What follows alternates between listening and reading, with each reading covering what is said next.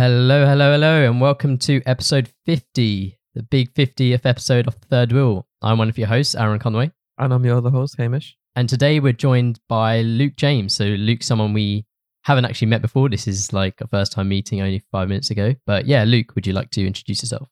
Yeah, so I'm going into my final year studying politics at the University of Warwick. I'm also the sport editor of our student newspaper, The Boar, and I run a couple of podcasts as well. So I'm kind of here, there, and everywhere at the moment. But yeah, lots of different things to definitely talk about today. And congrats on making it to 50 episodes. Yeah, thank you, thank you. Uh, I don't, I don't know if anyone was a betting person. I don't know if they would have betted that this moment would have came. I don't even know if I would have expected us to get to 50. No, I just think that the moment that we put the money down for it, I think that we weren't going to stop. And that was Oh it. yeah, I guess so. There's Once we no had to like buy equipment and all that, I guess we were like, okay, we got to do it now. But yeah, so I first heard like about you, Luke. So the Boar was always something at Warwick. Actually involved in the Boar from first year. As one of the societies I joined, I think I joined the marketing team. I initially did want to write about sports, actually. I think at the time they didn't want to. I just wanted to write about Man United, if I'm honest. Um, and I think at the time they didn't really want to do any of that kind of stuff, or at least like like Premier League football. They just wanted to focus on like university sports and that kind of stuff. So then I joined like the marketing team, made like a few like graphics and like promotional videos for them and all that. And then me and Hamish, funny enough, helped out on the website for like a few years. So like the three names at the bottom of the website are actually Tom, Hamish, and Aaron. And Tom's like our guest from episode nine or something similar. Flex on them, Aaron. Go and tell them our names are written in stone.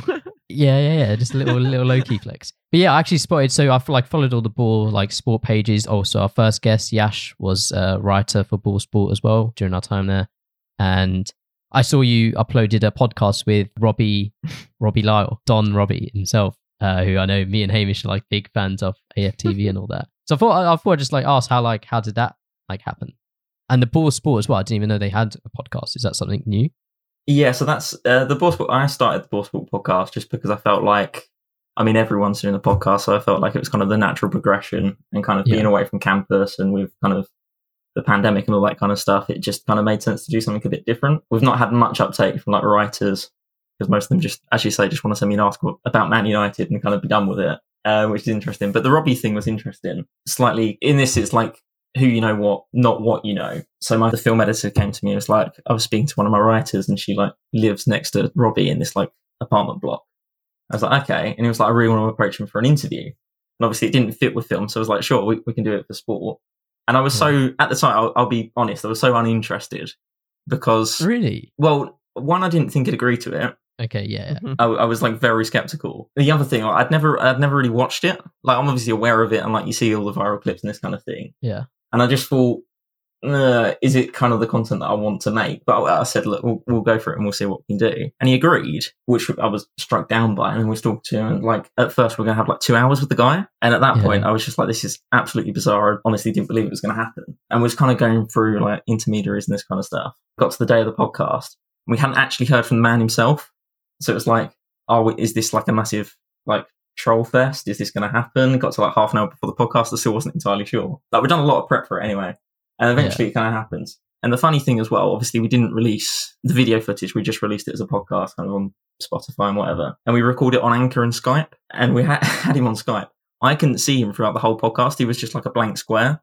But the other host could see him. So like the whole podcast, I'm like looking out the window because I can't see the guy anyway. And I get the recording, so you download it on Skype and he can see me the whole time, but I just couldn't see him, so it looks like I was Oh. video. But no, it went really well. It was really interesting. What struck me as well about the Robbie interview was we kind of recorded it in the aftermath of the racism storm they had. So to give context, during the North London derby, which was kind of the end of the season, Claude, one of the regulars, made a racist remark about Son, and AFTV's response to that was awful. He issued kind of a video where he claimed it was a joke about Tottenham making DVDs. So I pushed him on that, and I was amazed that he answered. And what struck me as well, for a guy who I think has quite a bad reputation in terms of the people he associates with, like a lot of people kind of look at him as a bit of a joke. Yeah. He was so articulate, and there wasn't any bravado with him as well. Like he didn't ask for advance copy of the questions. He had no idea what we wanted to talk about, which again was somewhat bizarre. No, I, th- I think huge props to him as well for accepting like the offer. I guess to him, it probably just seemed like a university podcast. I guess Yeah, for sure. So you didn't speak to him to the actual date. So what was it like a middle, like his management team or something like that? A bit. So it was mainly the neighbour, and then it was like Okay. someone from AFTV, and then eventually it was Robbie. But like the first contact that we had with Robbie, so I sent him the Skype link, and he just appeared in the chat, and I was like, oh, okay, this is real then. but no, that was properly bizarre. But no, we we got some good kind of sound bites out of him as well because obviously they wanted to send Claude on the course. He was one word away from admitting that he didn't want to go on the course, but that's what he said anyway. Um, which is why he didn't share the article, uh, share the um, interview afterwards. I think anyway because it would have caused um, YouTube drama. But it's out there. yeah, I looked. I looked to see if he shared it because I think that would have. Yeah, that would have helped. Uh, help any podcast out really if you get the big guest on and then they share it. We spoke about that before, and it was like we could do an easy kind of AFTV is great. Why did you start the channel? Kind of, are you a real Arsenal fan? We could have done all the kind of like the easy questions. We could have asked him about kind of his argument with Simon Jordan, this kind of thing, and he probably would have shared it because AFTV have shared content in the past. Like you go on their social media and like lots of it's retweeted stuff. Yeah, And it was just like, well, if I want to take this seriously, if I want to do this as a career, I can't really have the guy on after he's overseen like a massive scandal and not ask him about it. So it's like we're either not doing the interview or we're doing it properly. But no, it was it was so so interesting and like props to him as well because it was massively surpassed my expectations in terms of how willing and open he was to talk about it. And I think a lot of the time he hadn't really considered these things either. Hmm. It's like one of the questions I asked, I was like, so because before AFTV he did reggae and he presented on the BBC and this kind of stuff. And I said, so like, have you always just been passionate about making stuff? He was like, probably, but I never thought of that. And of course, like he's kind of stumbled into this anyway. But no, that was that was such a bizarre kind of experience. yeah. What What do you make of the whole like fan channel? I th- I think fan channels are great to be honest. Just gives like fans, I guess, the chance to voice their opinion they might not get on like mainstream media or anything. I was wondering, Aaron or Luke, would, would either of you actually go on as a guest or like, you know, an interviewee to one of these um, fan channels? So, for example, you West Ham and the Red Devils, whichever one it's called. Bro, I'd go on and I'd put on the, the most silliest like facade and I just just do it for the views. So then when the views come back for said wheel, yeah, I'll be there sitting there with like, But that that's that's kind of the issue with it as well. And we we spoke to him about that kind of off camera, and we said, uh, oh, it might have been in the podcast. I'm not actually sure. We basically said like, do people put it on, and like, what do you do when it's like so ridiculous? And he says, well, we're often accused of over exaggerating this, that, and the other. And he says, but the ones who are genuinely just putting it on and just trying to get on camera, they just don't publish. So obviously we don't see it. So the stuff I genu- I believed him when he said this as well. Is like the stuff we publish is genuine, and I think a lot of the time people kind of criticize the regulars for going totally overboard and for flying planes and whatever. yeah. It's just like a lot of the people who do that probably haven't followed their team to that extent. And of course, I don't really care about kind of the debate. Are you a real fan if you don't go to matches? I think it's irrelevant. If you go to a football match, you're going to see those kind of people. And like you go to West Ham and like you saw the protest, I think, what, two years ago when the guy ran onto the pitch against Burnley Yeah. and stabbed the corner flag into the centre circle. Like people really passionately care about their club. So I believe that a lot of Arsenal fan TV or AFTV for legal reasons is legitimate, but it's got that edge to it, hasn't it? And like whether or not it's a good thing or not, again, it depends. And I think the re can I so why do you watch AFTV? Do you watch AFTV when they win? Very rarely, yeah. It's like if- if I know they lost, like I know there's gonna be a nice Troopz video coming out, or maybe like there could be a Ty thing exploding. So this is one of my questions I have as well. Like, is Ty acting like the entire time? Because if he is, he's one of the best actors and he's one of the best, like you know, entertainers out there. If not, then I don't know what to think of Ty. I just have to tell myself I believe that he's acting. You know, like he's I think it's genuine. I think it's all genuine. Yeah, like as Luke said, like these guys, I know the amount of money they've put into the club and the amount of money they spend to go to these games home and away. I, I do see it as like it's their life pretty much for some of these people. And even now, it's like their career. This is Robbie's full time job, I assume, and probably even a lot of the people that have become famous from AFTV. It's their career now as well. wait. Aaron, do you watch it when they win or, or lose or both? Probably lose, right? I, I probably only watch it when they lose like a, an embarrassing game. That's the Yeah. thing as well. And if if you look at their channel and you look at the most viewed videos, it's all when they've lost. It's all when kind of someone's having a huge blow up about Wenger. It's kind of not qualifying for the Champions League. It's getting knocked out of Europe. This kind of thing. It's very rarely positive things. So it's like, and that's the thing as well. That's that's why people are uncomfortable about it. Is because people like to look at football fans And again, there's an element of kind of people watch AFTV because they like to laugh at the characters, especially rivals as well. People like to look at Arsenal and go, yeah, they're a bit rubbish, aren't they? Like being Man U fans, obviously, kind of, there's an element of that. You obviously don't want to see Arsenal do well, I assume. Yeah. And again, it's like Man City lose and you'd enjoy that. And again, Tottenham lose and I, I'd enjoy that as well. And that's like a big part of the thing. And it's kind of a self kind of reinforcing cycle where you have people flock to the channel when they lose. And then the channel was accused of profiting from Arsenal being rubbish. But I genuinely believe they'd still be there if it hadn't blown up. But it would just be on a lower scale. It would just be like the other fan channel. So there's one West Ham called Hammers Chat, which is totally different. They do fan cams and stuff like that, but they do content throughout the week. It's on a much lower budget. They don't really have sponsors. They get like 50 quid a week from one football. And they're there and they've got like a decent following on YouTube, but it's like nothing major. It's like thousands, not hundreds of thousands. And they still do it because they love what they do. And again, like I make podcasts and not many people listen to them, but I still make them because I enjoy making them. So I do believe that the characters on AFTV are invested. I just think it's embellished. It's like I've never walked, and again, there have been some pretty terrible West Ham matches, but I've never walked out of a West Ham match and said some of the things these people have said. But again, you stick a camera in front of someone and you ask them the right kind of questions and then you get that response, don't you? So again, it's exaggerated, but people enjoy it. And that's the thing, like you can't be overly critical of something that so many people enjoy, whether or not it's for the right reasons or not.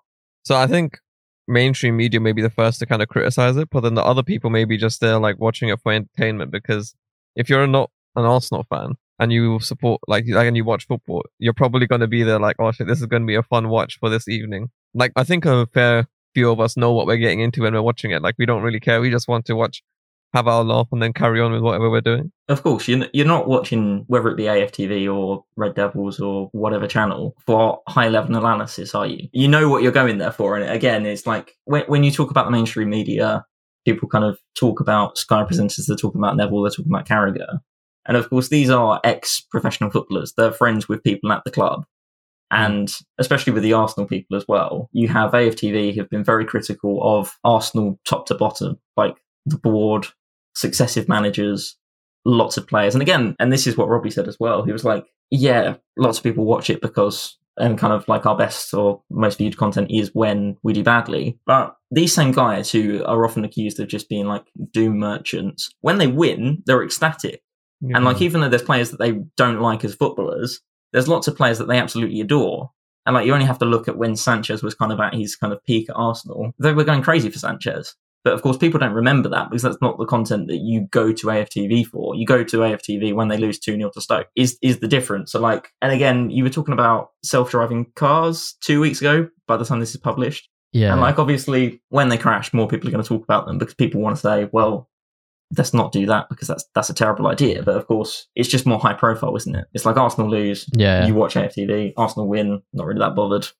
And someone I'll mention as well, uh, I probably wouldn't say this to his face, but Roy Keane is the TV equivalent of an AFTV.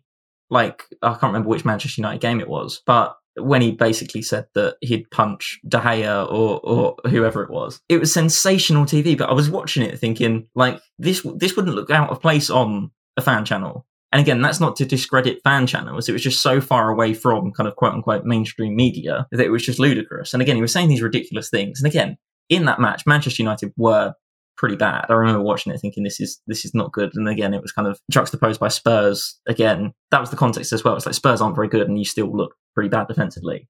And De Gea had a shocker. But it's just like this player has done so so much for your club. And you're standing there saying all these things. And it was just so just breaking the norms of journalism. And that's why people like watching Roy Keane. Because Ro- Roy Keane is like a TV guilty pleasure, isn't it? It's like he's on Sky and then you kind of have him and you have him next to Carragher who will do the proper analysis. And then you have Roy Keane just like firing abuse mainly at Manchester United players or I mean particularly Paul Pogba is kind of his favourite one to pick on, isn't it? And again, that's not to discredit Roy Keane. People like it, people watch it. yeah. And with Roy Keane as well, it's an act, isn't it? That's not that isn't Roy Keane. You wouldn't that's not how he would normally behave. It's embellished. Do you think? Yeah, I, Roy Keane is that kind of character.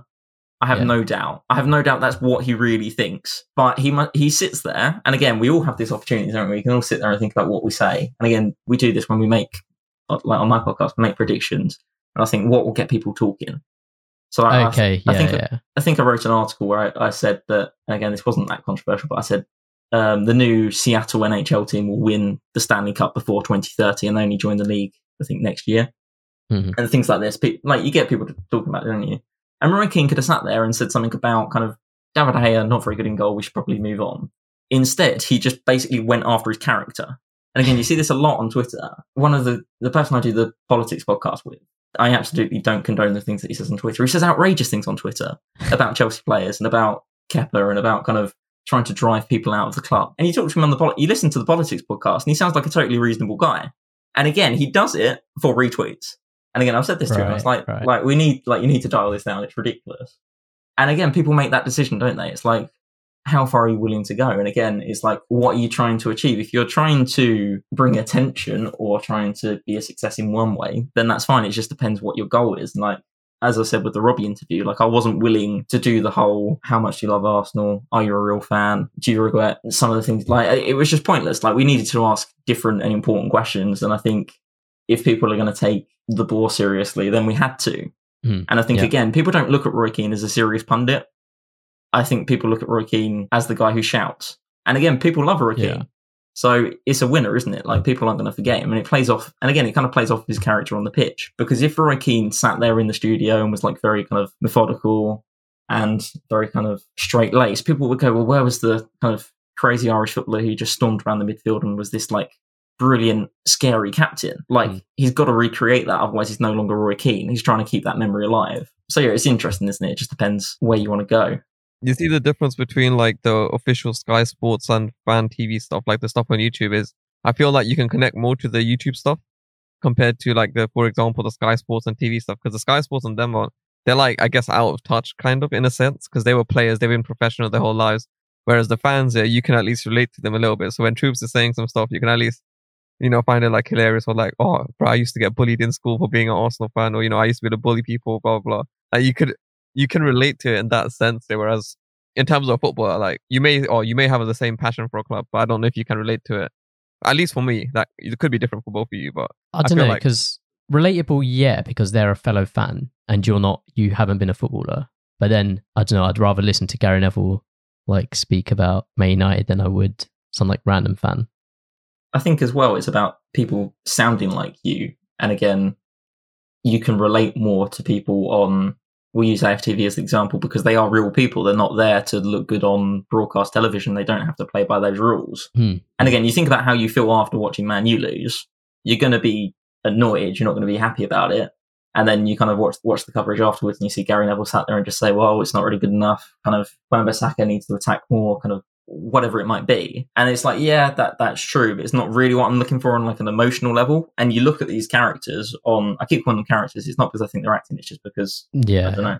But it's yeah, just like personalities. yeah, like you, you see the personality in them, don't you? And TV, it's all about kind of the mode in which you receive the information. And again, Robbie did has done a documentary about racism in football. He's had a TV series, which to be honest, I wasn't aware of at the time. And it doesn't try, it's not the same, is it? Because you're playing by different conventions.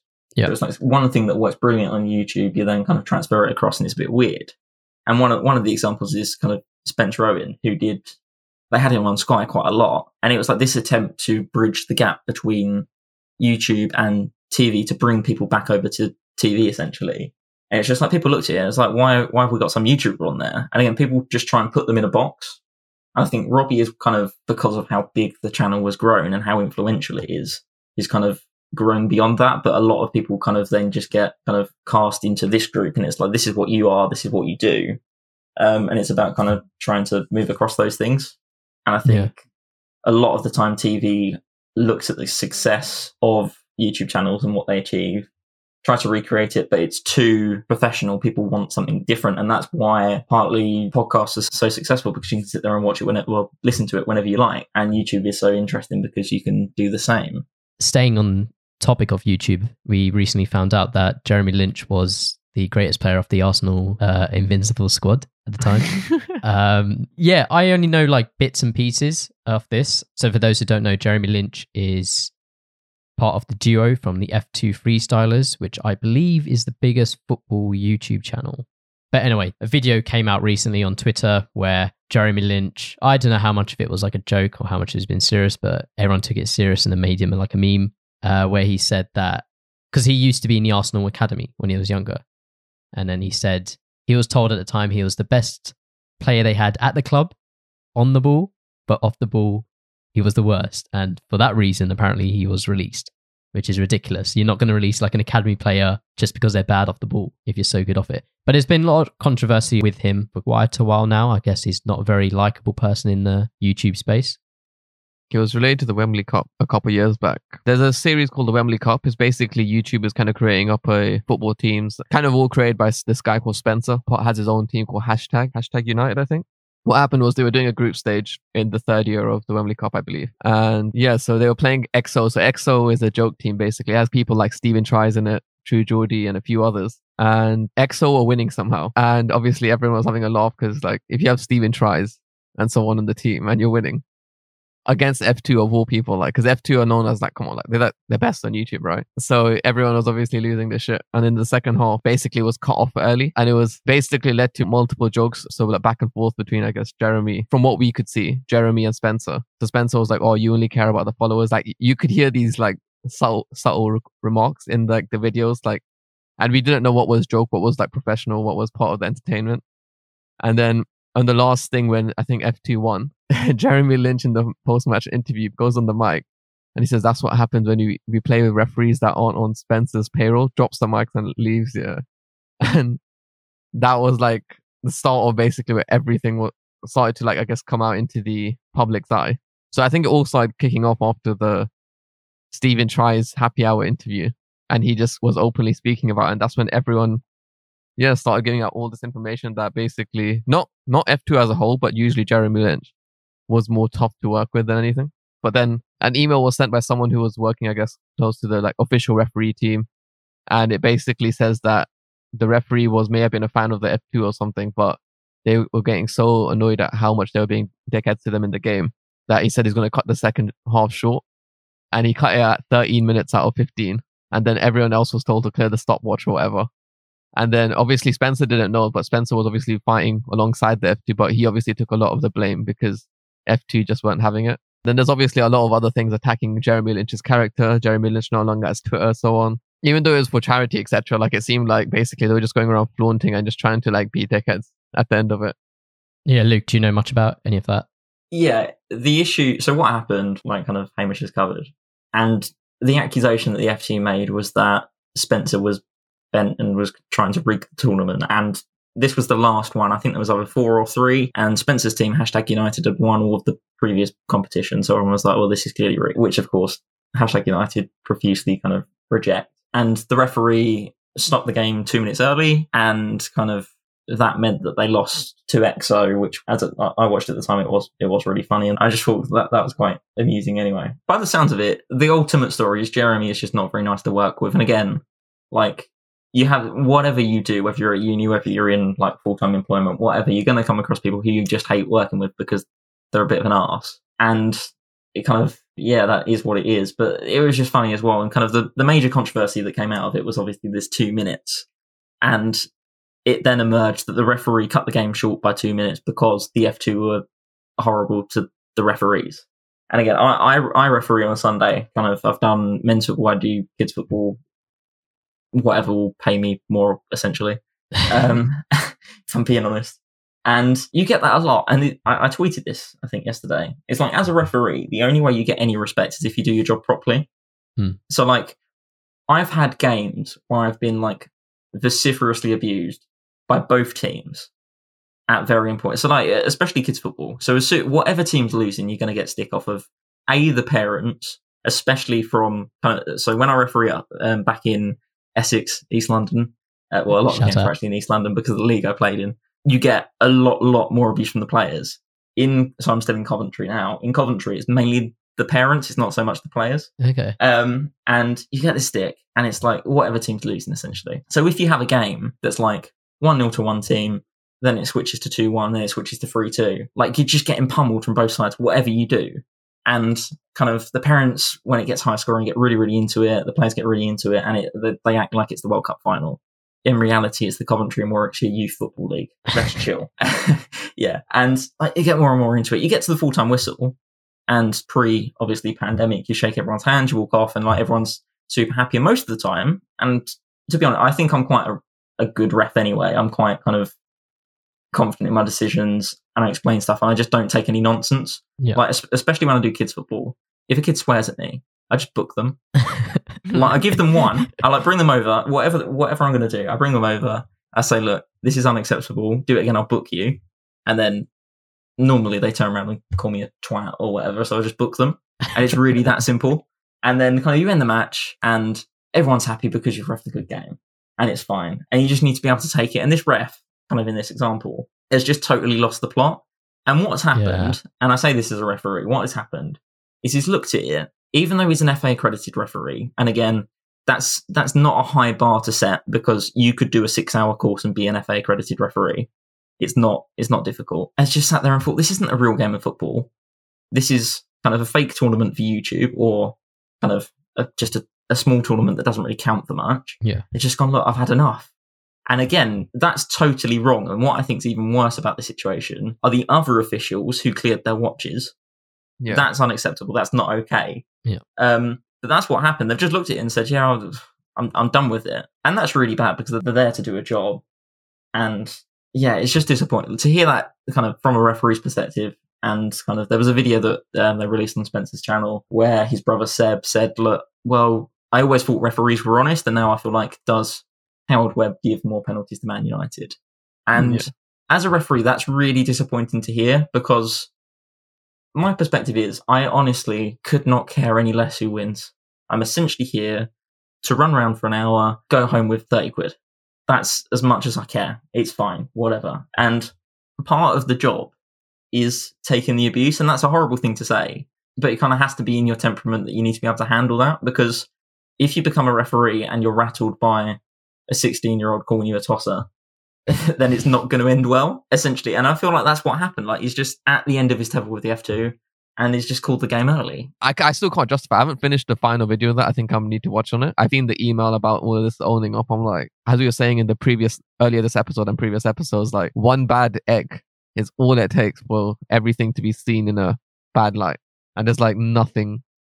It's not easy to repair that, you know. Like it's just tarnished afterwards. Yeah. The upshot of it is he just didn't respect the competition. Not, and again, I'm not trying to defend the referee who did it or any of the officials that were complicit, but I'm absolutely sure that if it was a real game, kind of in inverted commas, they wouldn't have done it Yeah. because they would have felt that it was more serious and kind of like they would have they would have cared more. Ultimately, they just didn't respect the competition, and for the sake of two minutes, it's just that's the thing. Like two minutes, and again, as a referee, part of your job is about kind of handling the tempo of the game. And so, for example, I did a kind of adult county cup semi final. And whenever you get into a, the latter stage of the cup competition, people get so into it and they bring fans and it's just a bit crazy. And like it, it normally gets quite violent, essentially. So the way you manage that is just by booking someone in the fifth minute but shoving someone unnecessarily. And then people tend to calm down and it's about game management. And I I can't remember the footage from the EXO game, but like if a team is so badly on your back, you just need to do something that's like, no, I'm, just not accepting this. It's just like it was just ridiculously managed. And again, it's like it could have been that simple. It was just a case of like a massive PR own goal. Um, yeah, I think people just need to chill out. Essentially, I think that's the moral of the story. But yeah, wanted to move on to we were talking about like the referee maybe not doing his job, and Hamish mentioned like tarnishing a reputation. Um, Lionel Messi. I don't know uh, what your thoughts are on this, but he recently decided he wanted to leave Barcelona this year after I don't know however many years. Now recently made a bit of a U turn on it and decided he's going to stay for the year. And yeah, I, th- I think there's there's a few like contrasting views. I saw Gary Lineker have a bit of a Twitter argument with a guy from Man United's fan channel yesterday, where Gary Lineker is more of the opinion that you know Messi's done so much for Barcelona, he has a right to like choose his next destination, leave when he wants.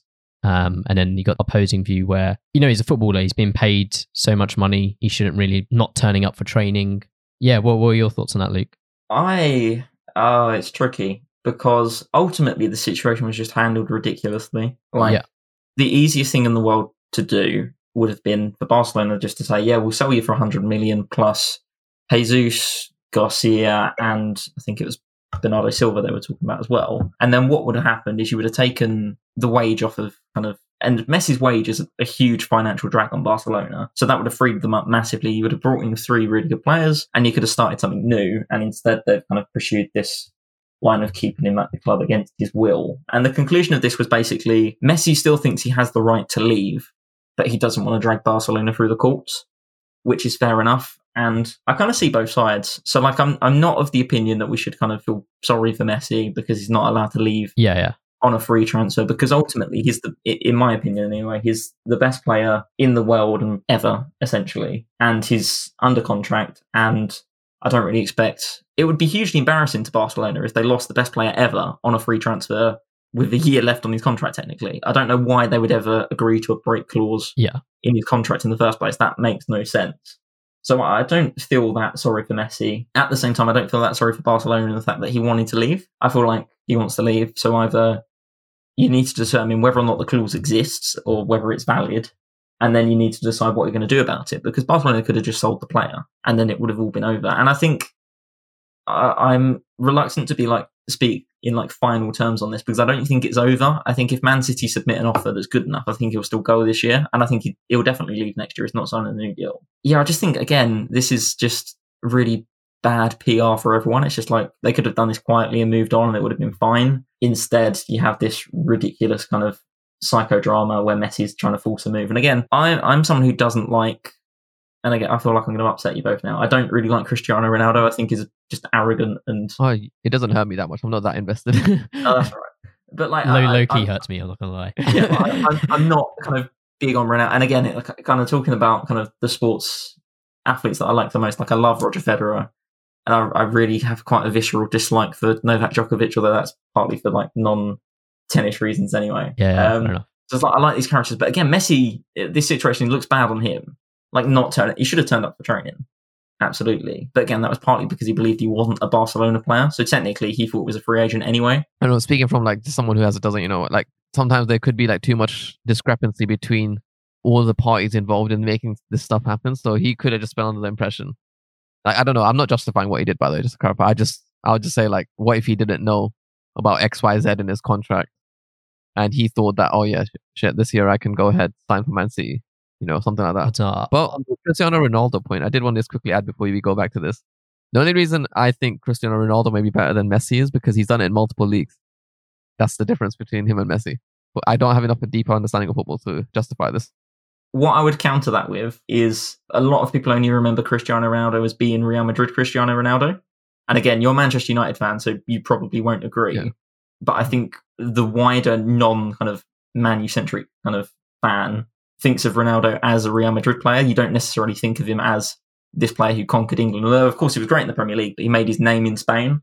And you've got Messi, who, if he stays this year and actually plays, he'll break Pele's record for most goals at a single club. And again, we talk a lot about loyalty in football.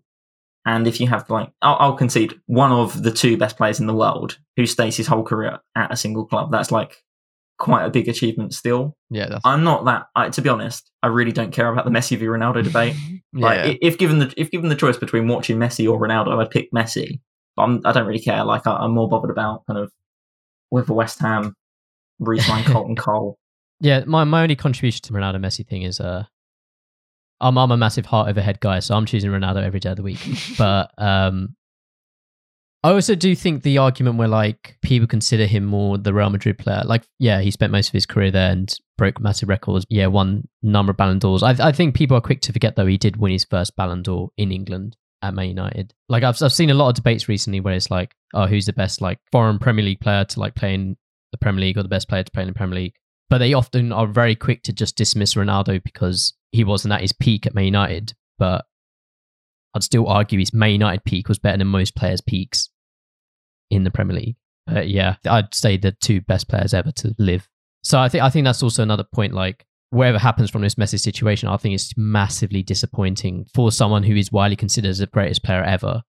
Like I, I wonder how Barcelona fans feel, um, like this guy they've worshipped, and how they'll kind of respond to him. I just think it's a really like unfortunate and disappointing. Like potentially, like well, he's 33 now. Last few years of his career maybe aren't gonna. It's just gonna be a bit of tarnish on his career, I guess. It will hurt Messi's reputation as well because he's always been this holier than thou figure. And Yeah. especially when people juxtapose him with Ronaldo, who is perceived to be arrogant, whether or not that's true or not is a different thing. But kind of Messi's whole image, Messi doesn't actually really have an image. Like Messi doesn't Yeah. do interview like he did the interview with Goal this week, didn't he? Or but he doesn't really do interviews. He doesn't really do many adverts. I think he did Pepsi at one point, didn't he? And obviously he does kind of his deal with Hmm. with his kit sponsors.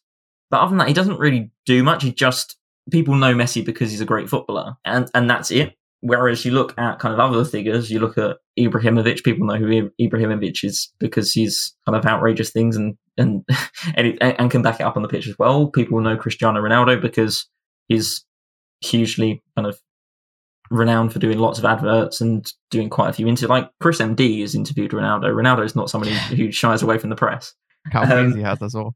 Yeah. Yeah. So like there's a very, very different approach. And I feel like Messi has always kind of built his figure on just being a footballer. And I feel like this detracts from it slightly, which is disappointing to see. And if he leaves at the end of the year, obviously where where could you see him going? Because I can't see anywhere but Man City. I was gonna ask you, like, what's to stop him from going like Juve? Like everyone always says Man City because of the money, but like, what's to stop him from? Does, has he said explicitly that he wants to go to an, uh, the what is it, the English Premier League? I, I just can't see him at Juve. Like I just can't No. picture it. What if he did it for the for the bands, like, or like, do you know that kind of thing, like the two get- best players at the um one club for one year or something, and then he f's off to wherever else.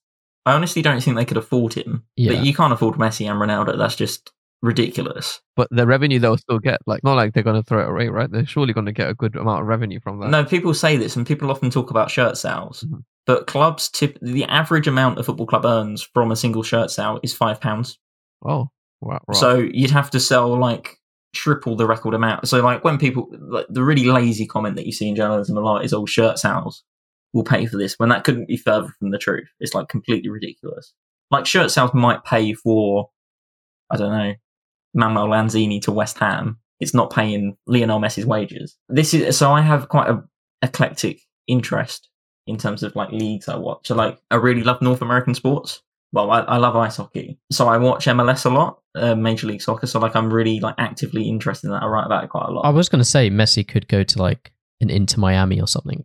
I could foresee that. yeah, But what about his kids? Like, don't, won't his kids' future matter? Like, because obviously his kids may be settled into school. I don't know how old his kids are, if he has any. But I would assume like that's going to play a big factor, right? Where to, where they can migrate to. Mm. I don't know much kind of about his kids, but I think I, I listened to something or read something the other day where basically, actually, it was um, a clip on Sky that I saw on Twitter, which basically the one of the presenters basically said, "Well, Messi had this chat with his wife and kids, and they were like all crying, saying like, please don't leave Barcelona." Whether or not that's true or not is a different thing. But at the end of the day, he's a professional footballer. He earns a ridiculous amount of money. I don't think these kids are going to struggle to settle into Yeah. to wherever they go to. They're going to be living the life, aren't they? The only thing that concerns me about the Messi to Man City link is they talk a lot about kind of him going to Man City, and then you know City own lots of clubs around the world. They own Yeah. NYCFC in in MLS. Uh, The issue with with that, and they talk about kind of Messi going to Man City and then being kind of switched over to New York for a season, is New York City FC play at a baseball field, and it would really really upset me if Messi finished his career in going to America's fine. I would love to see him play in MLS, but if he goes to America to play on like one of the only kind of stadiums in the league that, that isn't actually for football, would be awful, and it's just a terrible pitch, and it would be really upsetting.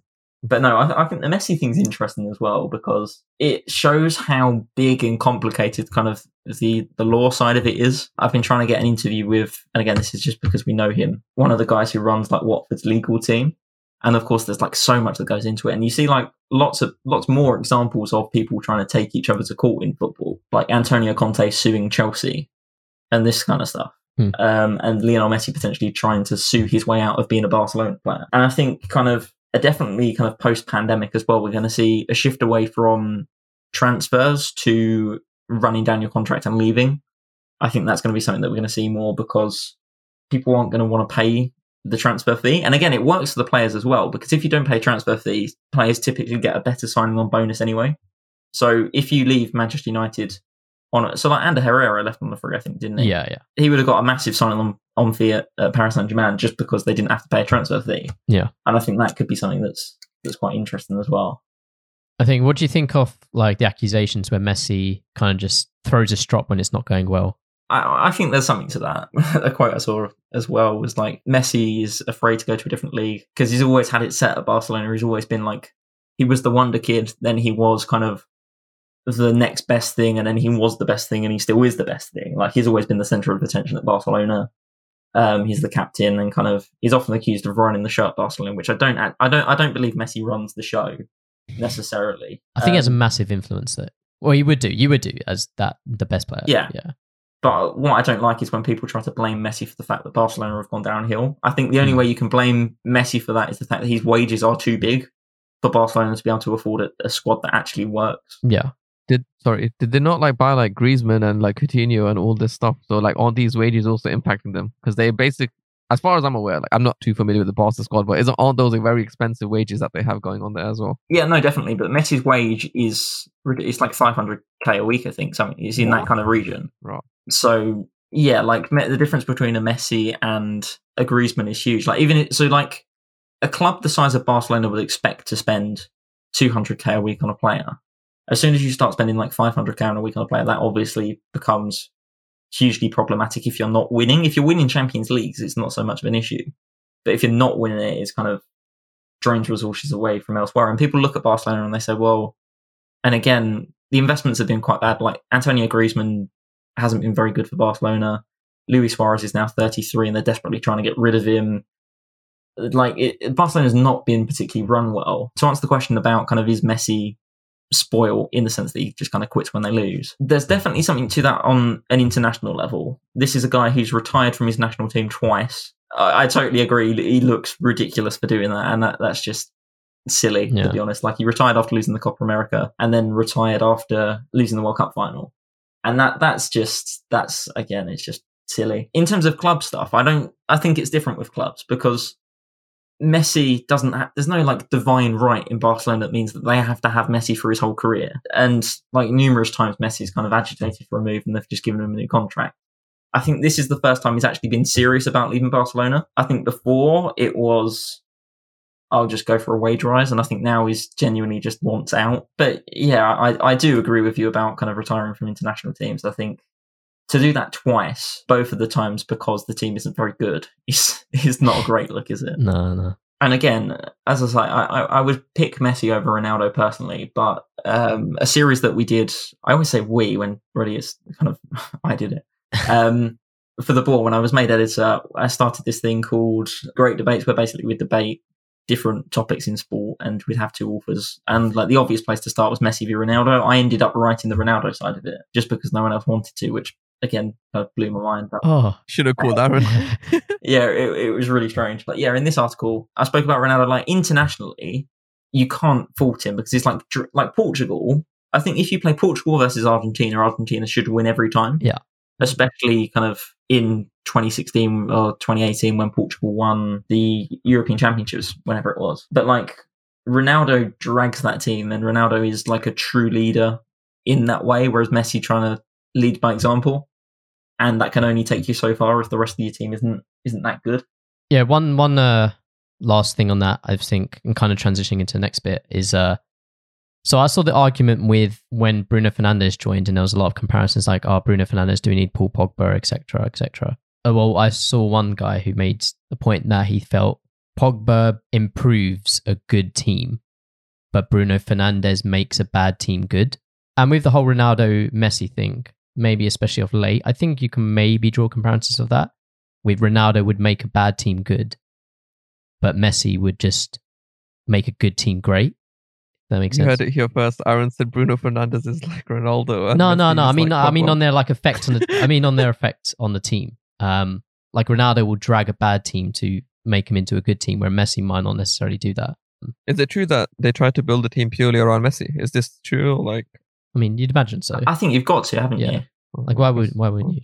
I mean, if it kind of going on kind of a more kind of tactical in depth look, if you look at the way that the Barcelona defend, like Messi doesn't really do any defending.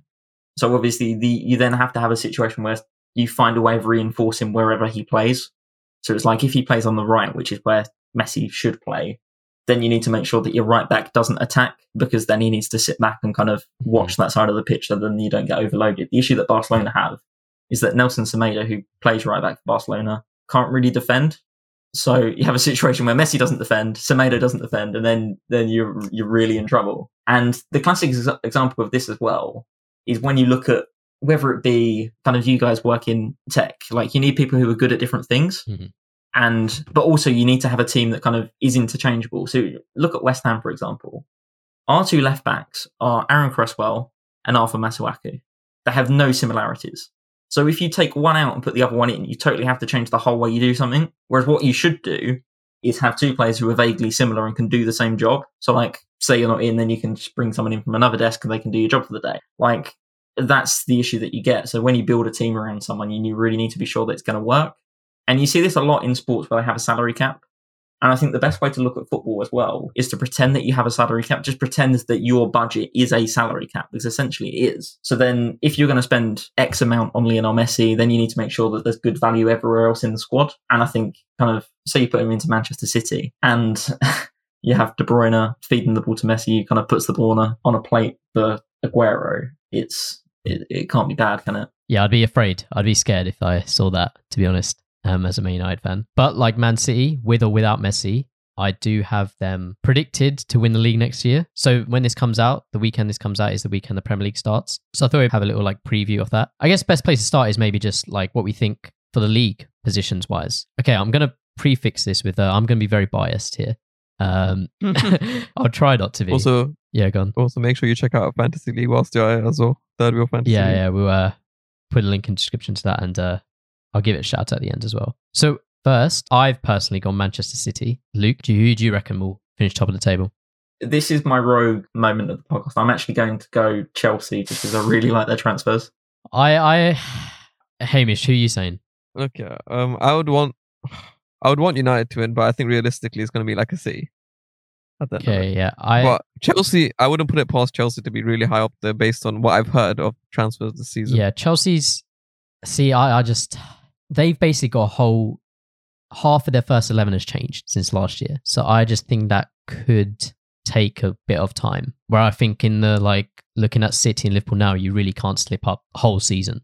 So if City, although looking at Chelsea's fixtures, they've got a pretty good start. First like five four games is pretty decent. So they could hmm. very well hit the ground running. The reason I went for Chelsea, and I, I I know it's rogue, and logically, my prediction makes no sense. Totally agree. What I would say about Chelsea is they've really strengthened in the areas that they need to, and I'm working on the. If they don't buy a goalkeeper, they're not going to win the league. But I, I'm Okay, pretty confident yeah, they will buy someone who's halfway competent. The reason I, uh, I like the obvious two picks are Liverpool and City. I don't think Liverpool do it again because they can't be as good as last year or the year before, and they've not really signed anyone yet. If they sign Thiago, that might change, but they've not really done much. Obviously, they signed that left back, but he's not going to be first choice anyway. The reason I don't like City this year as well is uh, obviously City were great last year, but they weren't on the level of a Liverpool. And you look at the Champions League where the wheels have kind of started to fall off the, the Guardiola. I'm just not sure they're going to have enough. I think this is going to be, uh, I think it's going to be the first time in a while where the top two aren't massively ahead of the rest Yeah, I agree. because I think Liverpool, I think Liverpool will get worse quite considerably because, especially with the congestion as well, because Klopp plays such kind of a high-paced style of football that is really difficult to sustain. And I just feel like Chelsea are the team out of kind of the rest of the pack that could challenge. And you look at the squad, look at the players they've signed, like Thiago Silva playing in the Premier League. I know he's 36, but how good was he in the Champions League final? And it's not often you kind of look at someone who loses as a defender and you still say had a really good game. Yeah. Timo Werner, who logically should be very good. I'm slightly afraid that he might flop. Kai Havertz is just it's just a really really interesting. It's like they're playing career mode, isn't it? Yeah, it's a bit it's It- a bit unfair it to be really- honest. I'm like they missed out on one transfer window, so they've just decided, uh, yeah, just to go ham this year. But I, I rate it just because, like, at least, so you know how we're just used to hearing all sorts of rumors. Chelsea, the only team actually, basically, I feel like I've done something that, you know, every time I hear a Chelsea transfer now, I feel like it's going to be legit now at this point because they've actually went out and gone like, how many? Five, six players? And like, I don't know how often you go around buying five, six players a transfer season, but I don't think it's that frequent. I've, right? I've got it here. So they've brought in Timo Werner from RB Leipzig, Hakim Ziyech from Ajax, Ben Chilwell from Leicester, Malang Sarr from Nice, although he's gone back on loan to Nice, Thiago Silva from PSG, and just recently Kai Havertz from Bayer Leverkusen.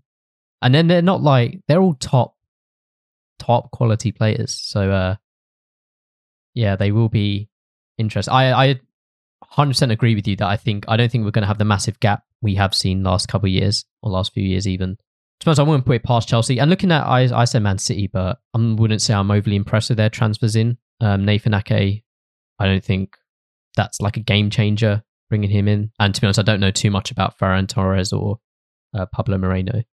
So I'm not. too Wait, did sure. David Silva retire? He's gone to Sociedad. Yeah, I, th- I think that'll be a miss, but I don't think it'll be like a devastating miss. Like he was being phased out like gradually, and I expect people like Bernardo Silva, Mahrez, and all that to step up. Liverpool, as you said, not really made a signing. They could bring in Thiago, but bringing Thiago, I think they're losing Wijnaldum, who was I think pretty crucial part of their like system, and they're not the same player, so I don't necessarily know how that'll work. And I think I mentioned this before as well. Liverpool, I think they'll just like relax a bit like they've achieved what they've been waiting like 30 years to do i think So who's your number two then, you guys? So I guess we can start with Luke this time. I've got Liverpool second, personally. i've got Man United on the, on the assumption that we are signing people more people than just donny van der beek All right. Third then, Aaron? i've got liverpool at third Luke? City. Or fourth, Luke? Uh, United. okay i got chelsea at fourth so we got the same top four and i do think the gap will be like much closer At this point, I think that's the obvious top four. I, I think, well, saying Chelsea will win the league is, is definitely rogue. But I think saying that Spurs or Arsenal would finish in the top four is is not that far off, just because of the quality of the other teams. yeah arsenal are a tricky one i do feel like arsenal fans they might hate me for this i think they're just getting a bit too over overgassed at the moment and they need a first time like who are they playing first let me check I was gonna say like I don't think Spurs are gonna scrape the top six. I think they're gonna come like eighth or ninth. I think like Wolves and like another team may do way better. Like you know what I mean? Like one of those teams that just have pure more, more heart. I feel like more aggression. Yeah, so like Arsenal got Fulham first game. They'll lose like two one to Fulham, and it'll be, it'll be back down to earth. Um, nah, nah. Yeah, yeah. Top four. Do would you have any objections to that top four, Hamish? Anyone you can see getting in? um, Just the four, not not like fifth or sixth. yeah, because personally, I wouldn't want Arsenal in there. Spurs, just because they have Mourinho as the manager, I hope they come like eighth or ninth. Otherwise, I, I'm not against like Spurs. United, like I don't know, like will they come top four? Like will we be let down? I don't know. I only can watch the highlights, so I don't have to put myself. My my it. point for Man United was we finished.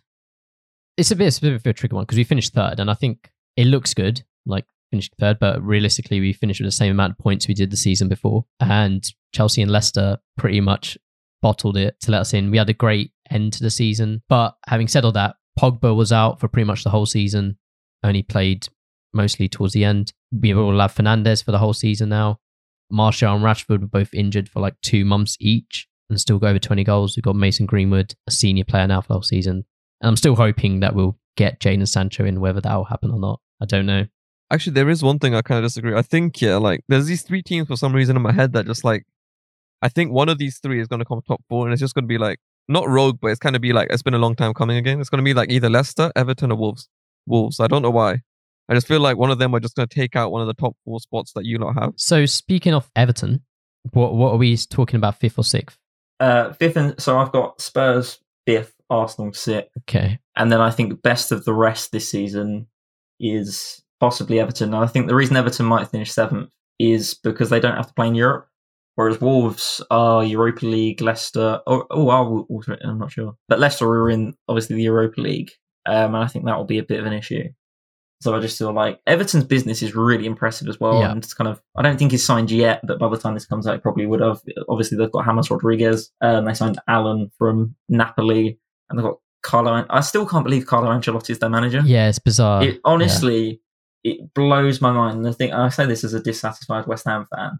It's just like, I look at Everton, like uh, they are a similar stature of club to West Hmm. Ham, and I, I look at them and I say they've got Richarlison, they've got Ancelotti, they've got kind of all these great players. West Ham have got David Moyes, and it's just like wow, it really does hurt to look at that. Yeah, I think Everton will be good.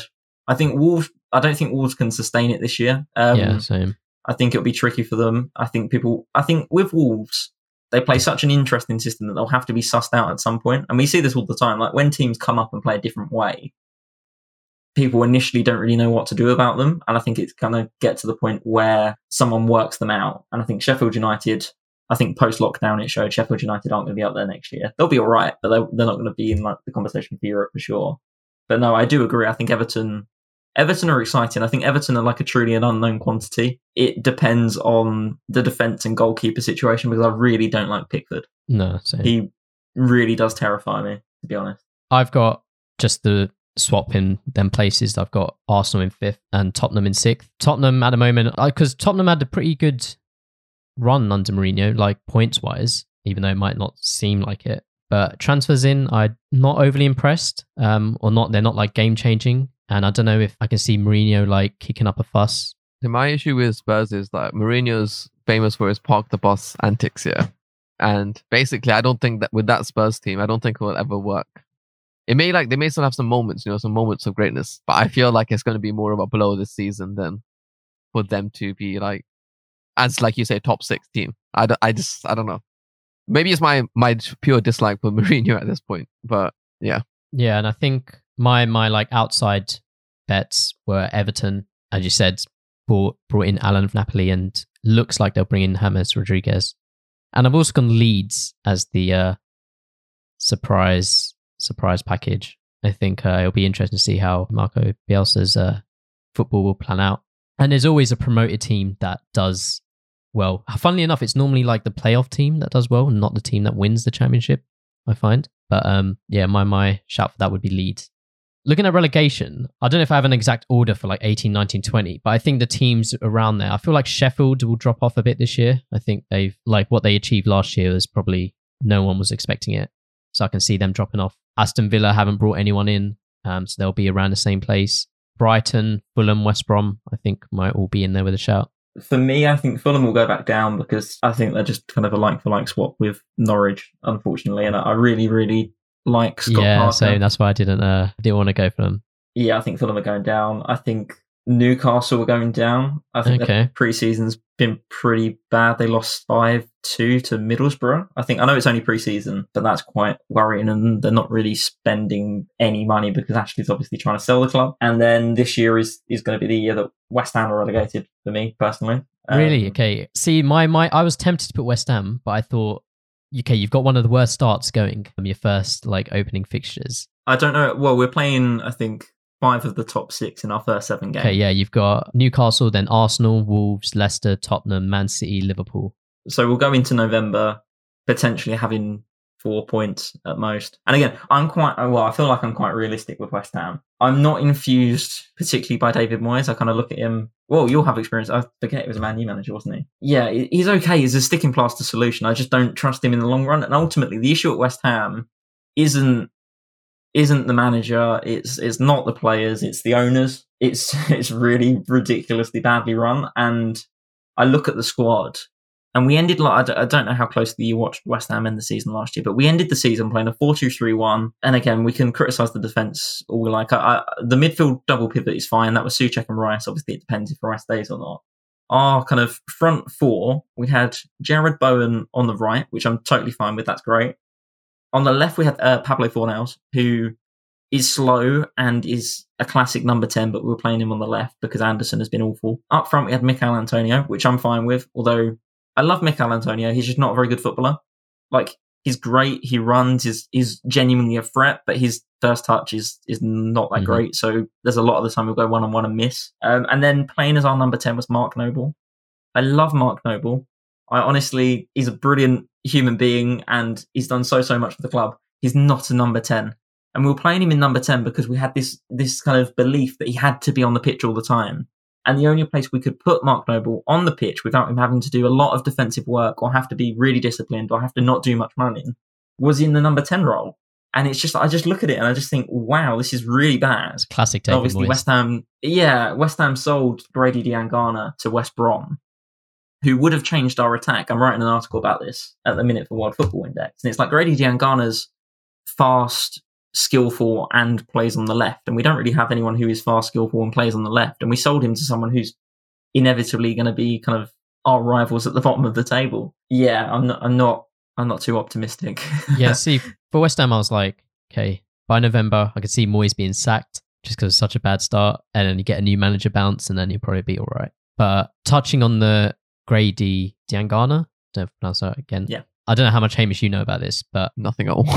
so this, you correct me if I'm wrong, Luke, but this player was he was on loan at West Brom last year, I believe. Yep. Done really well, and he was expected to come back to West Ham and then, as you said, like transform your attack maybe. But you've gone and sold him to West Brom because you needed money, and now there's like basically West Ham hate the owners. So Karen, Karen Brady, David Gold, David Sullivan. It's quite funny. So within kind of the, the news breaking that Diangana was going to be sold, it, it was trend number two on Twitter behind PMQs. That was the only thing more tweeted about at that point. Yeah, people really hate the owners at West Ham. Really, really do hate the owners. And a, a lot of the time, people don't really get it. People don't really get. people don't understand like the angst with them. And it's because when we left Upton Park, the, the promise was that they'd take us to the next level. And I, I was a season ticket holder, and I never believed that the next level meant kind of challenging for the Champions League or challenging for the Premier League, stuff like that. That's nonsense. No West Ham fan in their, of, course, there might be people not in their right mind, but no West Ham fan in their right mind believed that would be competing for the Champions League. But the board promised, they said, we will be in Europe within five years. And since moving to the London Stadium, we've sacked a couple of managers and hired Moyes twice and really struggled to stay in the Premier League. And the promise was we'll take you to the next level. And that's why we had to leave Upton Park. And I don't know if you've been to a game at the London Stadium. Um, I've been Upton Park a few times, but no, I haven't been London Stadium. yeah, I, I wouldn't recommend it. It's it's really bad. It's awful. And yeah, people were just people are just really devastated that like the owners have taken us away from a proper football stadium, taken us to an athletics track, and not really invested in the team. And it's just the thing with West Ham is I hope I've got this across throughout this kind of where my expectations lay. It's like West Ham fans don't expect us to win. And West Ham fans, even when we were in the championship in 2012, we sold out Upton Park. We were selling 35,000 seats to watch us play Bristol City in the championship. Like, that's not a problem. People don't mind being relegated. People don't mind West Ham being rubbish. But this notion of what West Ham was has kind of gone away quite significantly. And it's even silly stuff that, like, neutrals won't notice. So, like, if you look at our old badge, it had the castles on because that's what the stadium looked like. And I kind of get that they took the castles off. But they also put West Ham United London in like really small letters, and they were trying to get rid of the United bit as well. Um, so like now on Twitter, we're just West Ham, we're not West Ham United, and it's things like this that really annoy people because it's like we're not West Ham London, like Not like a PES Pro Evolution soccer team. Yeah. no, exactly, and it, it was this branding exercise. And one of the criticisms of, of the new stadium is like there's just lots of tourists. And again, that's not a criticism of people going abroad and watching football matches because it's something I'd like to do. But kind of when you make these big promises and so staggeringly on like under deliver, that's when you come into an issue. And it's like if you promised at work that you'd have a program finished and it'd be the best thing ever within two days, and then you kind of sent them back a, a word document saying sorry, I tried my best. Like it wouldn't go down well, would it? So ultimately, they're just not very good at running a football club. Um, like they managed, they, they owned Birmingham City and they got them relegated, and they tried to get Birmingham City Council to build them a stadium. And yeah, it's quite frustrating to be honest. And there's lots of rumours about kind of Red Bull West Ham, and again, that wouldn't be that that would be kind of not great either for obvious reasons. But to be honest, it's it's moved so far away from what West Ham was that for lots of people it's like unrecognizable. Like, I used to go with my dad, and he won't go anymore. Like if I got us tickets, he wouldn't go. He just wouldn't go to the stadium because it's that bad. Like he hates it.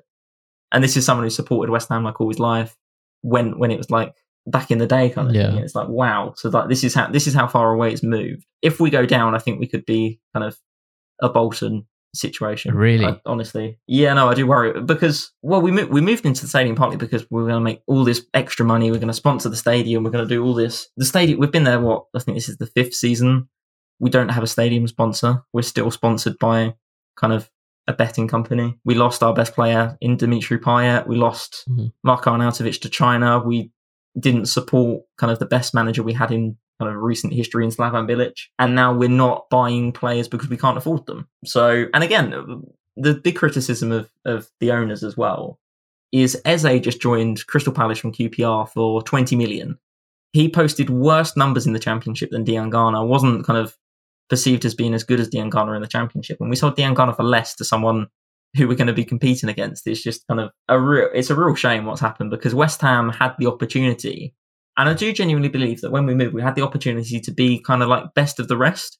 We could have been always in the conversation of being seventh or eighth or ninth Yeah. and that would have been fine. I would have been perfectly happy with that. It's it's just not gone, not gone to plan.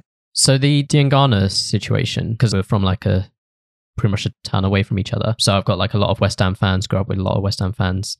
So my group chat, like most of my friends are West Ham fans, and they were going off on on all of this stuff. And I, I don't know too much about him because I was I was a bit confused. 'cause I saw it, everyone complaining and everything, and I was like, surely what's all the fuss about? If West Brom have bought him, can't be that good, can he? Like surely when top Mhm. clubs like the amount of fuss that's being kicked over this uh, player, or is it more just because you're selling him to West Brom, a rival, like in your kind of position? Yeah.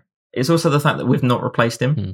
So the idea is that we sell him and we might bring in the in a defender, but we don't really have anyone on the left who succeeded. Like Felipe Anderson's our club record signing, and I can't criticize kind of the owners for not spending money at times because they spent I think 36 million on, on Anderson in 2018 and he's just not done well. Spent 24 million on Pablo Fornals and he's been all right, but he's not a left winger. And people are really excited about Diangana because this is a kid who'd like played for the academy since he was 12, had broken through at West Brom under someone who previously managed West Ham. And I don't know if you would have seen this, but lots of West Ham players have spoken out since he left. So Mark Noble did a tweet saying that I think it was sad, angry, and Jack disappointed. Wilshere commented as well, didn't he? Yeah, Jack Wilshere said something about going to a club that respects him. There were a lot of players like across the team. Robert Snodgrass tweeted, and West Ham players don't normally speak like that. And I think, and again, I've spoken about Mark Noble kind of not being an attacking midfielder, which is definitely not. At the closing ceremony of Upton Park, and it still hurts to say that, there's quite a famous clip of him saying, This club ain't run like a circus anymore. And I, I quote him verbatim. And for him to then come back a couple of years later and then to criticize selling a player mm. is is quite something because he's Mr. West Ham. He never criticizes the club. He, he he's always I think you can tell with Noble that he doesn't necessarily agree with what's happened, but he's always just trying to keep us together. And I think this is the first time he's publicly kind of gone on the record as saying, yeah, this this not this isn't good enough. So yeah, when you have the players and again there was a there was an article on the website. So we played Ipswich and we beat them four one. Um, and after the game, they spoke to Sebastian Haller, who wasn't good last year. Um, they spoke to Haller, and basically they was talking about how Diangana had given them a number of, of assists in that game. And he said, "Yeah, I'm really looking forward to playing with him. It's going to be so great to have this relationship, all this kind of stuff. I'm so looking forward to him giving me more assists." And then two weeks later, we sell him. Yeah. It's like, yeah, there's there's issues at play. I would say. Yeah. Well, he's he's one of the players I've got down as a as a player to watch for this season. Also in there, I've uh, you said it as well. Easy was it easy? Easy. Eze. Eze. I've also got Allan. I think um maybe not a lot of people might know know about him because he's played abroad, but I think he'll be someone who I think will be really good for Everton. And any any players you think in particular people should watch out for? Oh, so my, my rogue one was Diangana. I wasn't expecting to go into a rant. on the podcast. so he, he- he's, he's he's one to watch. Um, Calvin Phillips. Oh, Calvin Phillips. Yeah. He'll either be really good or just quite uninspiring. People go, well, yeah, he did it in the championship. He's not that good anyway. I'm genuinely excited to watch Thiago Silva because he's not the kind of player that normally comes to the Premier League. Like he's a huge name, and normally it's the other way. Like big names don't come to the Premier League; they come to the Premier League and then leave once they're a big name. Another kind of one I would say that I've just thought about as well is Phil Foden because if he plays, his people talk about Phil Foden in glowing terms, but he's not really played. Like he's played 76 times for City. That's, that's a lot. That's more than I thought. Yeah, but a lot of them are off the Yeah. bench. So it's not like he has that many minutes. And of course, he made his England debut kind of last week. So yeah, I think he's he could be quite interesting. Yeah. What about any shouts for Hamish as well, like Player of the Year or Golden Boot? Yeah, I don't know enough players. I- I'm trying to research at the same time you guys are speaking, and I I was thinking about questions to ask, but I'm like so dumbfounded by the things that are happening because I'm like five years out. The um the player of the year. If we're going by my predictions for the league table, I think KDB's the obvious shout. If I think City's going to win, I think Bernardo Silva as well. I really rate him. I think he could step up massively, especially with David Silva gone. Depend. I don't know if Pep's going to make Phil Foden that guy or maybe move Bernardo Silva into that position. And then my heart is telling me this is this is Paul Pogba's time. Whether that'll happen or not, I don't know. And Golden Boot, Man City, I think, I don't know, they spread the goals out quite a lot. Pep's rotation. Aguero's going to get goals no matter what, but United, I think it's quite similar. Martial, Rashford, Greenwood, they'll all share the goals. Bruno as well. So I think I'd probably go with the Timo Werner or Aubameyang. Timo Werner will be interesting to see if he's like a, a Shevchenko or a, a Diego Costa. So Um, Golden Boot, I went Timo Werner, but again, that could either be the obvious pick or the worst pick in the world, depending on how he kind of settles in. Player of the year, I didn't really know. I went De Bruyne because he's kind of my favorite player in the league, and I think he's probably the best player in the league.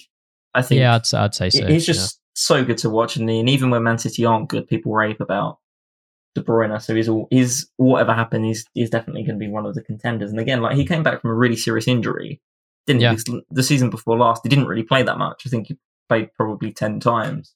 And last year, he kind of didn't miss a step, did he? So yeah, I, I think he's he's such a such a good player. Maybe, maybe something you can touch more on Hamish. Fantasy Premier League. I don't know, Luke, if you play it. I do. I'm kind of in a in a rebuild phase, but yes. Okay, cool. Any any like fantasy Premier League tips or players that you've chosen maybe that people should have a look at?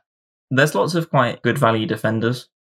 So Saliba at Arsenal, if he plays, I think is only Yeah, he's pretty cheap. He's 4.5 million. Ben Johnson at West Ham, although he had a shocker yesterday, last week in a friendly, is 4 million. He'll probably play for West Ham if you're just looking for someone cheap on the bench. Is he a starter right back? He should do. It looks like it will, if not, it will be Fredericks and he's quite cheap as well. But I, I ho- personally, I hope it's Ben Johnson, if I'm being honest. The other cheap um, alternative to Johnson in defence would be Nathan Ferguson, who joined uh, Crystal Palace from West Brom this summer. Um, Raw did an interview with him, which is actually quite interesting. Oh, really? Well, yeah, yeah, no, that, that because there was a lot of speculation at the time that he was going to leave, and I asked him about it. And kind of being a student newspaper or publication uh, or station, we don't really get much interaction. But there was like he had loads of West Brom fans get really angry. It was quite funny. Has anyone gone for like you know Van Dijk or anything like that? So what I do in defence is I I have all of them as cheap as possible. So all the ones I've named are really cheap, and then I just have Trent. Yeah, I've got Trent as he's well. I think Trent's a must have. The only issue with Trent is everyone has Trent. Yeah, So part of me wants to have Robertson to have the differential. yeah. I, I'm very competitive, so I, I, I really like winning. Um, so I, I take I take FPL quite seriously. Um, but yeah, I think Trent's like the obvious pick. And again, like in goal, I normally just have a cheap goalkeeper, like 4.5 million, and then the other one will never yeah, play. same. So I just pick like a four million one, and then as, as you say, I just like in my team. It's going to change around because they're not kind of starting the season with games. But like my expensive players, I've got De Bruyne, Salah, Werner, and Aguero, plus Alexander Arnold. So like I tend to get some like really good players, and the rest kind of mix them around. I think an interesting one, um, if he plays, is Kelechi Iheanacho at Leicester because he's only six million, Hmm. and Jamie Vardy is thirty-five or something Yeah, crazy he's aging. and Le- Leicester are in Europe as well. So if Vardy plays in Europe, Okay, yeah, good point. could be interesting. But yeah, that obviously depends on who plays. But yeah, I, I think there's there's lots of really interesting players. I think like Casilla, who's at Leeds United, is very cheap on fantasy football. Um, it's like 4.5. McCarthy's 4.5 as well. But yes, fantasy Premier League is always something that I start off doing and then forget after like the third or fourth week. But I want to keep keep playing this year. We'll have to give you our code. So we started a third wheel league. People listening as well, and we have decided to give the winner of the league. We'll buy them a football shirt of their choice. They have to also follow the third wheel on Instagram, so um, make sure you leave Yeah, that. and it could be for like next season, I guess. The shirt. No point buying a kit from this season. But yeah, we'll leave the code like in the description. But I guess by the time this episode comes out, you'll be one game week behind. so we'll post about it on social media beforehand anyway, if you want to join. Yeah, I think that covers. I don't know if there's anything else you want to touch on, like the Premier League side of things. There is the Coventry Stadium plan, which I know you wanted to touch on. Yeah, briefly. So basically, Coventry City and the University of Warwick, probably a month ago now, announced that they had kind of entered into a agreement partnership that would see the football club build a stadium on land currently owned by the university. Coventry will be entirely responsible for the cost and building of the stadium. Um, and the only thing that has to do with the university is it's on the university's, and this is a quote, agricultural field area, which Where is this? Where is it? Yeah. Okay, so from conversations I've had with various people kind of involved across football in the region is so you know um you know where the new sports center is.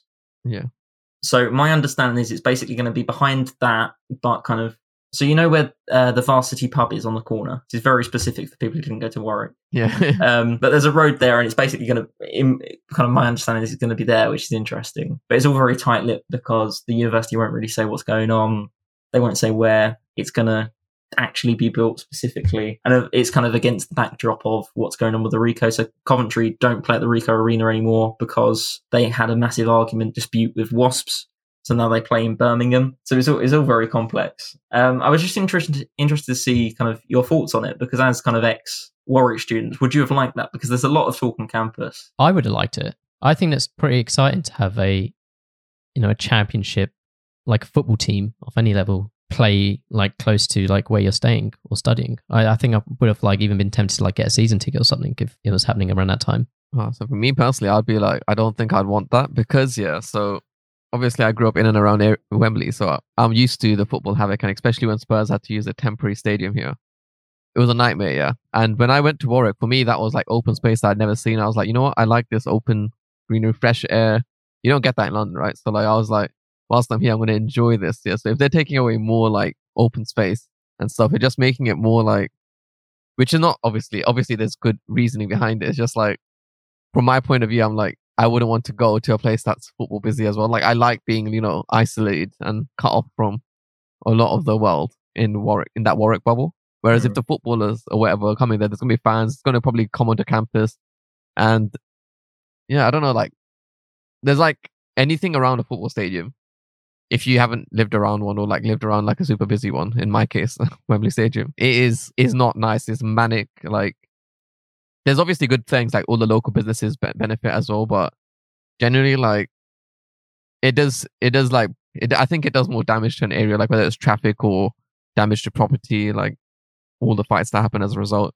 I don't think it's necessarily beneficial. And especially like students, I feel like in a purely student area, because Warwick is just basically a student area, right? I'm like, will it fully fit in? Like, obviously the football fans will benefit that are there, but does it benefit like everyone else that that may enjoy like that peaceful bubble that Warwick is? In my, that's in my head. So obviously I can understand people will be like, oh, that's amazing for them.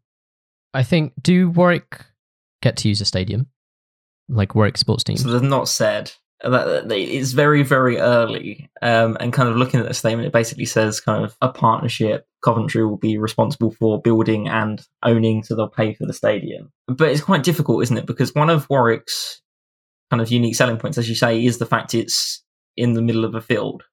And they have a lot of like a lot of the students are from London. A lot of the students like the fact that it's kind of a little bit de- Hmm. detached. At the same time, that's also a reason why people moan. They're like, "Oh, it's the middle of nowhere. The Wi-Fi's rubbish." Um, so it kind of goes both ways Yeah. but it, yeah, it's, it's tricky. I think the university would have to get something else out of it because if it's just money, people will turn around and just go, "Well, Stuart Croft's bought another car," or kind of whatever it might be, or be the accusation. So I hope the university kind of does something extra with it as well. And kind of another story that came out as well at Warwick is they're using the accommodation to host athletes for the 2021 Yeah, yeah, Commonwealth that. Games on campus, and we sent them a freedom of information request, which they basically just swatted away and wouldn't tell us anything. Um, but yeah, it obviously kind of with the financial strain of kind of pandemic and like the lack of international students coming back onto campus, they need to find ways of making money, I guess. And of course, money kind of makes the world go round. And that's going to be the thing. It just depends kind of how detached from campus it is. Because if you have, and I mean, you've, you've obviously been there on open days. Like campus is manic on an open day. And Yeah, that's true. like 10,000 people. And they're, they're talking about building a 20,000 seat stadium on the edge of campus somewhere in an undisclosed location. Um, so, so yeah, it, it depends on like the transport links, how people get there. Because if they, if it's like very detached from campus, if like, because they're talking about building like a Coventry version of the DLR, if that happens and they just like drop the fans straight at the stadium, nobody can really complain. But obviously, if If it affects people getting to lectures and everything, then it's like, yeah, and you have to remember the parking restrictions will get worse, and parking around Warwick is already a hassle for those of you who drive.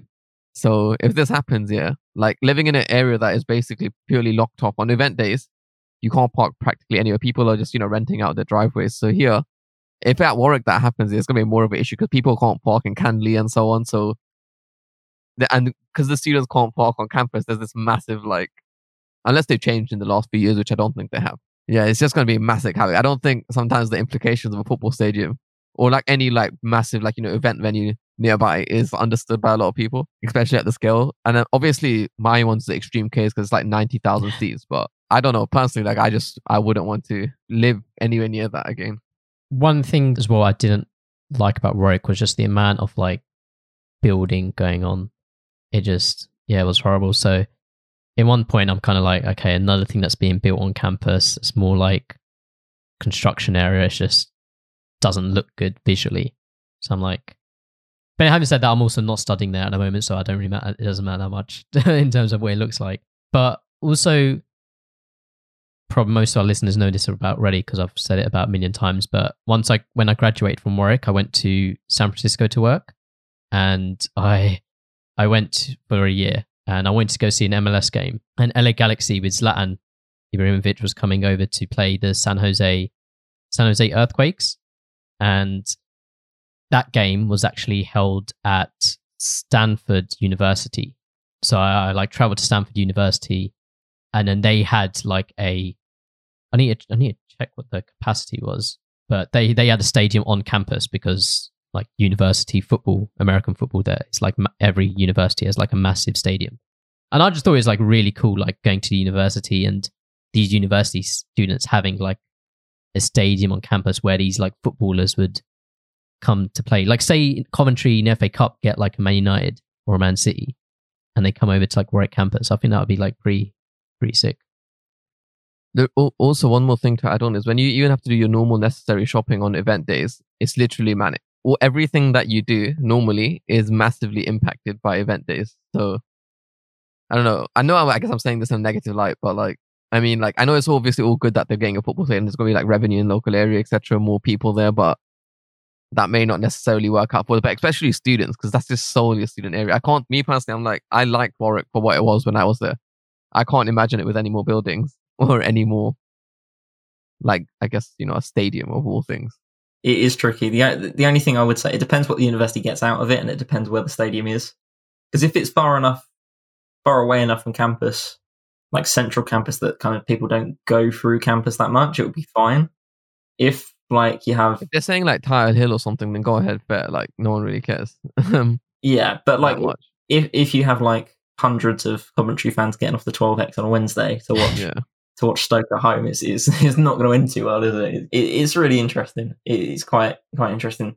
I, I I will emphasize as well. I don't know this. No one said this to me, and the Yeah. very tight lipped. But could you imagine if they could use it to play varsity? That would be that would be pretty crazy. That'll be okay. I think, yeah. Yeah, pe- people have said stuff like that to me, and I was like, yeah, I don't know, but um, Wouldn't the venue cost them too much for like what they get out of it? yeah, it would depend on what kind of partnership they have because yeah, it's it's all very com- because obviously they've got the um Jaguar Land Rover building which the university uses. Yeah, I think it, it, Warwick's really interesting going forwards because they need to like respond to how the world is changing and remains to be seen. But yeah, no, it's just interesting to hear your thoughts on that because I think we've got both sides of it as well because there will be lots of people who hate this idea.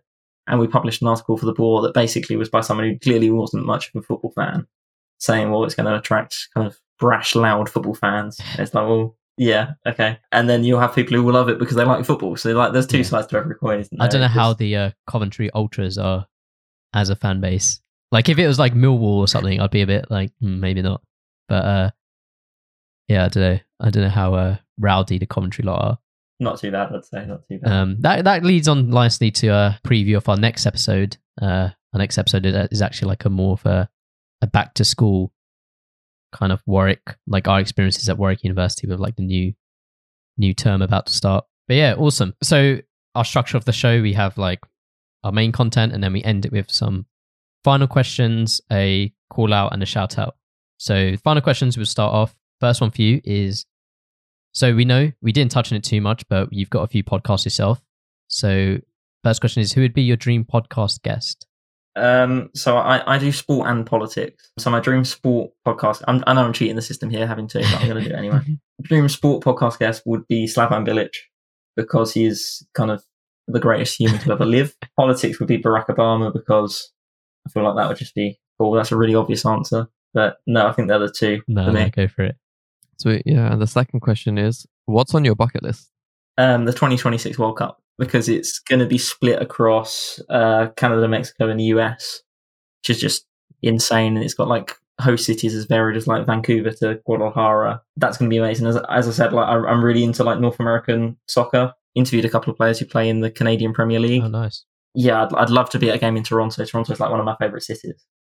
Um, so yeah, that, that's something I'm really looking forward to potentially because that's, and again, it's going to be like one of the expanded tournaments as well. It's going, to, I think it's going to have 46 Wow, okay. teams or something like that. so it's going up a level as well. So you're going to have really random countries, not random countries, but like lower quality kind of in terms of football countries at the tournament. And you play the tournament on Football Manager, and there's like really bizarre matchups like that. I, I did a, a game where I, I was Canada and I was in a group with Japan and New Zealand, but there, there, were like proper random countries like taking part, and it's going to be so good because it's going to bring so many people together. And like you look at it, and it's like US, Mexico, Canada. It's like literally a whole continent. So the football should be really good because there'll be so many more teams qualifying. Like Jamaica will probably qualify, and they'll have like Leon Bailey playing, and Canada being the host, they'll have Alphonso Davies. Yeah, I was going to ask, did did you know about Alphonso Davies before he became who he is now? So I watched him play left wing in MLS, and people always talked about him as being good. Um, people didn't really expect him to to be mm-hmm. that good.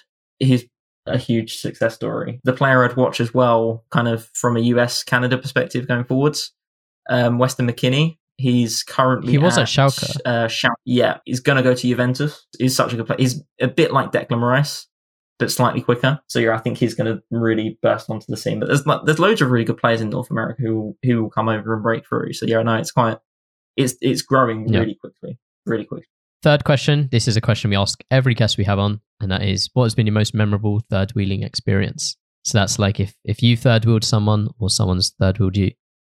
I don't really have any, to be honest. I just I don't know. I listened I listened to last week's uh, two weeks ago podcast, and again he gave that answer, and you, you seem pretty disappointed. um, what I would say is I went I went to oh, what was it? It was a Saracens match with uh, my best friend and his girlfriend, I just sat there and I ended up basically being the bar service. So no, like, that's that's more than enough. Yeah, but yeah, yeah, something like that. No, that's a good sign if, if it's a struggle to come up with a story. That's good. Yeah, the next section is a call out where you can nominate um, a bunch of people if you'd like to hopefully come on the third wheel in the future. So yeah, go ahead and call anyone out. Uh, sure. So I'm going to call out um, my friend who I do the pre-match pint with, Callum Ison. He's like a social media guy at ITV. Went there straight out, out of sixth form. He's he's a great person to talk to because he's like into like. Wait, is this the guy with uh, views on Twitter that you don't agree with? Is this thing? Okay. No, I wouldn't. I wouldn't put him on the podcast because I don't want to put his with you. But like, Callum, Callum's very brand friendly, although he has to because he works for um a major mm-hmm. TV company. He has to have the whole views not oh, yeah, yeah, yeah. And he he tweets about politics quite often, and the amount of kind of like hardcore kind of Brexiteer people in fires going like metropolitan liberal elite media kind of hate the people. It's quite funny. So no, he's great to talk to because like he's he's kind of works on the YouTube side of it. So again, like his interesting perspective is like into football, into kind of politics and music, and that kind of stuff. So yeah, he's the person I'd call out. Yeah, awesome. And last bit shout out, so we can all just like shout out anything we want really. Luke, anything? I'm gonna shout out the best food in Coventry. Taste Vietnam is quite frankly the best the best food in in the city and, and of course the city of culture uh, next yeah. year I, will give mm. it a, brief profile. It's it looks yeah next year so it's the 2021 city of culture um, which again interesting. And th- th- this restaurant is like the highest rated thing on tripadvisor in coventry and it's literally got like three seats and a really dodgy like table. It's mainly a takeaway but it's really good food. Um so yeah that's that's my shout out that that leads me, yeah, Aaron. Yeah. You know what? He's gonna have to shout out now, like four episodes in a row, probably. Um, so I'm gonna shout out my TripAdvisor. Then I do have a, a bunch of Leam Indian and fish and chip places shouted out on this, so you, you should be good to go. And in another episode, I do discuss which other places on campus that you should probably go to. So I don't know. It's probably coming out a few weeks after this, so stay tuned. I guess you know, follow Third Wheel on socials, etc. But yeah, my my TripAdvisor will be in the description. I've been trying to get through more London places slowly but surely um, now. So yeah, go ahead on over that way. Cool, awesome. I'm I'm going to shout out um just our fantasy Premier League. We will be like one game week already in, but if you want to join it, join it. As we said earlier, that we'd uh, winner of the league after the end of the season will get a we'll buy you guys a shirt of your choice. You can have like a name, a number on the back. Um, the code we'll pick, keep put a link in the description, but the code is IXX9I7. If you want to join, yeah, yeah, give us a follow on like all the social medias as well but yeah, I'll give that a shout out and also a shout out just to uh, Ole Gunnar Solskjaer and the boys for the new season. Uh, just yeah, hopefully it all goes well. And nice meeting you, Luke. By the way, it's been a really good episode. Really informative to someone like me who doesn't follow follow football that much or sport. No, thank you. It's been really good. yeah, and it goes without saying as well. Like go check out like the Boar Sport podcast, um, the Boar Sport as well, and your two other podcasts. I've got here Midfield Politics and Pre Match Pint podcast. So links to all Yeah. that will be in the description as well. So yeah, as Hamish said, thanks again. Yeah, I think it's been really great. Hopefully everyone enjoyed it. And I guess we'll just speak to you next week. Sweet. Have a good day, everyone. Bye. See ya. Bye.